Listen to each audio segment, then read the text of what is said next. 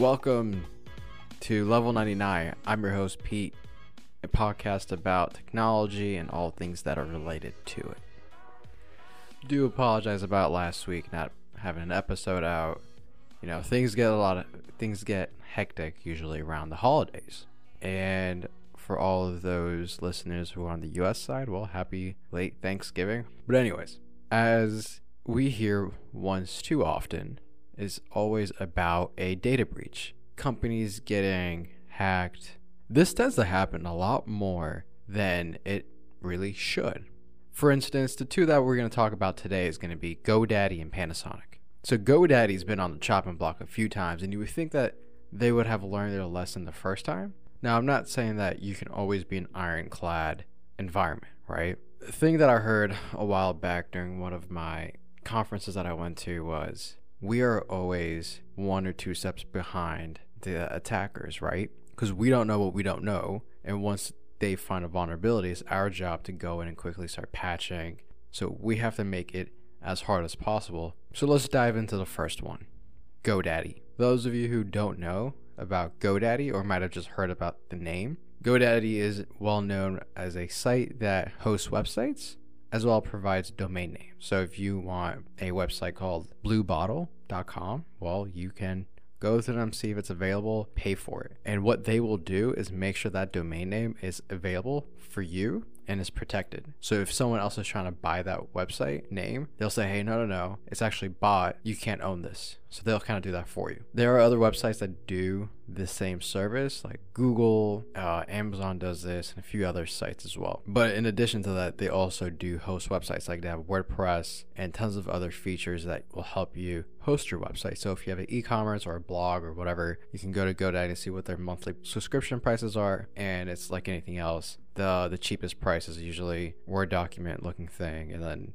the more you pay, the nicer website you can have. Let's get back onto the topic about their data breaches. Early in 2019, GoDaddy had a huge issue with JavaScript being injected in US based sites. Now, this was a huge deal. I kind of remember this too. Problem was that a lot of the sites were having rendering problems, they were very slow, performance was super slow, and it was impacting, I think, a couple hundred or thousand. Don't really remember the specifics. Now, a lot of you thinking, well, so what, right? Well, if you're a small shop and you're e-commerce and you're relying on that stream of revenue and is rendering slowly, you're potentially losing tons of money. So that's a huge deal. When you are opting for a site to be hosted by someone else, you're relying on them to make sure that uptime is always there. So something like this can be huge deal. So if you're like again like a small company and you rely on e-commerce to stay in the in the green, that would be very impactful for you. And then later in 2019, they got hit again, where scammers used hundreds of compromised GoDaddy accounts to create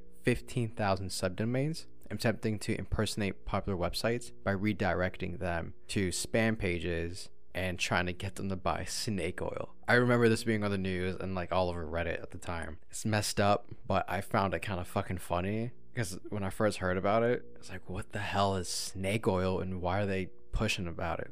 And I thought it was something off of a Rick and Morty skit for a second, but I don't, again, I don't know who comes up with this stuff. And then 2020 came around. The company got breached again.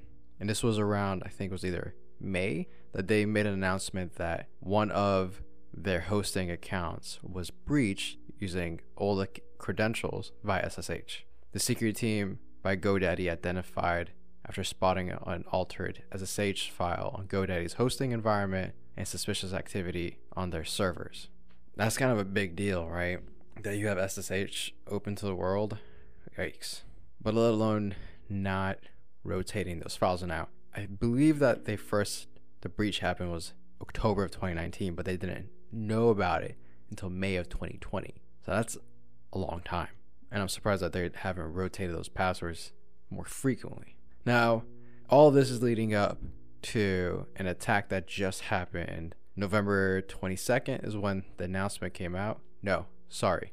November 17th is when they made the announcement that GoDaddy got hit again.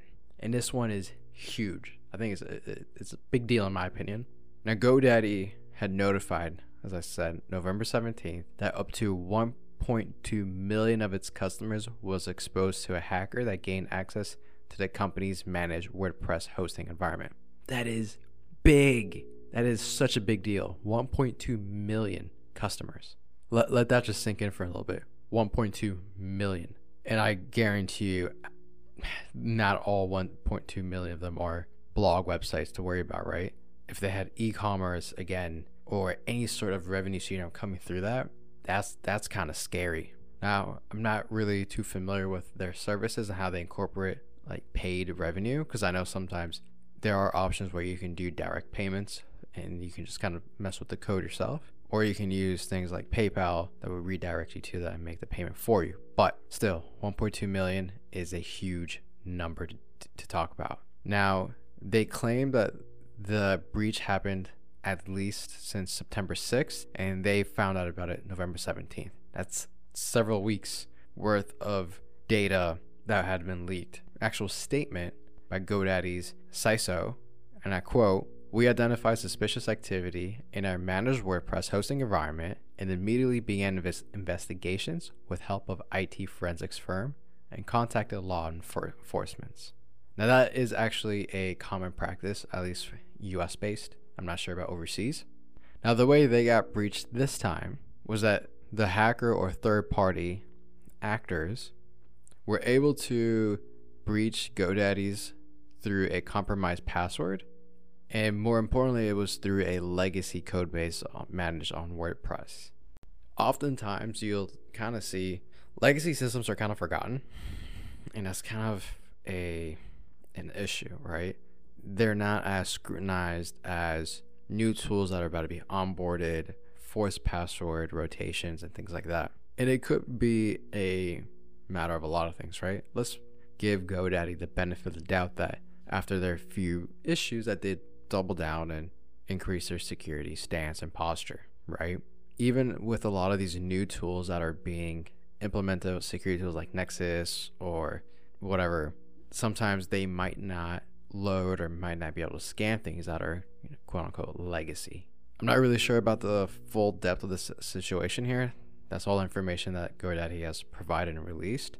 But they have also stated that the customer information that was compromised were up to 1.2 million active and inactive managed WordPress customers had their email addresses and customer numbers exposed. The exposure of the email address presents risk of phishing attacks. I don't know about you all, but in my old email, that is kind of just junk that I don't even touch anymore. I log into it once in a while. I see tons of phishing attacks on there all the time, like random, like, hey, here's a receipt payment for an Apple app purchase, or your Amazon account's about to be deactivated. Some of them are really good, but it's kind of scary how good they're and clever they're getting. The next thing is they're claiming that all the WordPress admin passwords have been reset at the time of the provisioning it was exposed. And if those credentials were still in use, they have reset it. Now, rotating passwords is a must in any environment, regardless of legacy or not. You should definitely get into good practice for rotating because that could have been easily prevented for the SQL injections, let's just give them the benefit of the doubt for that one. Password rotations, this day and age, getting breached on that, come on, right? That's that's common practice that should be done. If it's not being rotated once a month, I'm sorry, if they're not being rotated at least every six months to a year, that you, you need to do that, right? You should never be more than a year. And apparently, several passwords for databases were re- exposed as well, which they have reset and SSL private keys. Now that's huge, right? Like, sheesh, SSL private keys for for customers. It's kind of scary to think, right? Because that HTTPS sign that you see when you're logging in isn't might not mean much anymore. But they are claiming that they are in the process of reissuing and installing new certs for those customers. The next one that I really wanted to get into is Panasonic. Now, now I'm gonna kind of date myself, but Panasonic growing up was huge, like a lot bigger than I think it's what they are kind of now. I mean, they're still a huge tech giant, but back then they were making TVs, radios, batteries.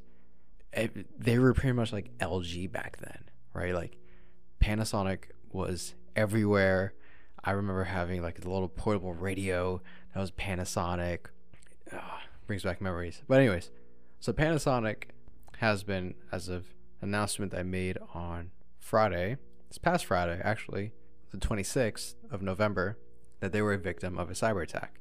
Actually, less than a year from when their Panasonic India branch was hit by a ransomware.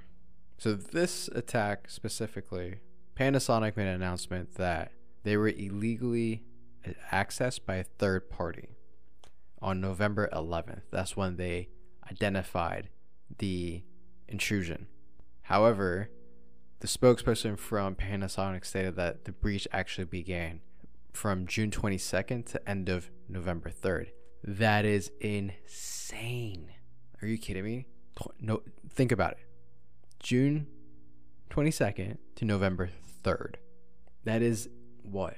4 months, almost 5 months worth of whatever data that was on that host, that server, whatever they accessed that they were just scooping in and, and getting that data, like that's kind of scary. Now they are working with a spe- a third party specialist security group to investigate the leak and determine what information was leaked. However, NHK has reported that the attack service from Panasonic did hold information about Panasonic's business partners and the company's technology. It's kind of scary. Like now they are claiming that they now Panasonic is claiming that they are doubling down the security posture and working with other firms and has signed a pact with McAfee in March to up their security infrastructure.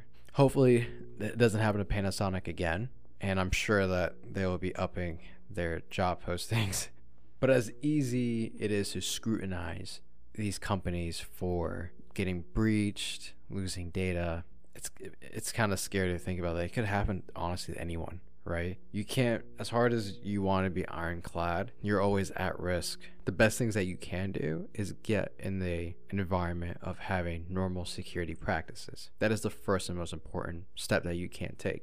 Oftentimes, it might be worth investing in a firm to come in and just review your your infrastructure, your environment to make sure everything's ironclad. It is a cost it is expensive. I remember one of my old companies I work with would hire them. I think it was once a year or every two years. They would have a firm come out, you know, trying to hack and breach them to see what they can get out of them. And usually it was slim to none. And whatever they did find, we would obviously go in and react and patch those breaches or those areas of vulnerability. Because no matter how much you think you're doing well, at some point you'll be used to and good practice to have an outside pair of eyes to come in and review things for you.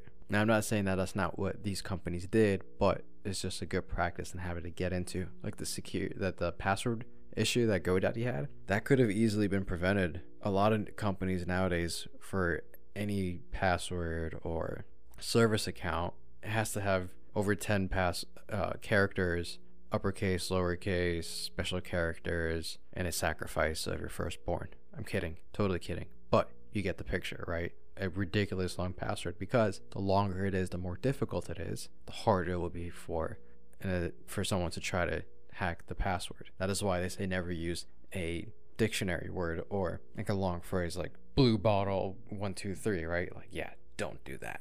Do not do that. so that's about it for this week. Hopefully you guys found this helpful. I do want to add one thing before I hop off is that this week is actually AWS reInvent. And reInvent is a fantastic conference. Now, the online version is free, so definitely go in and check it out. A lot of cool sessions. Great way to learn and see new things. See maybe if, if cloud is your interest or whatever. It doesn't hurt. It's free. It's not gonna break your pocket. All you think you're gonna waste is your time. Thanks for listening. Hopefully I'll catch you guys next week. Take care.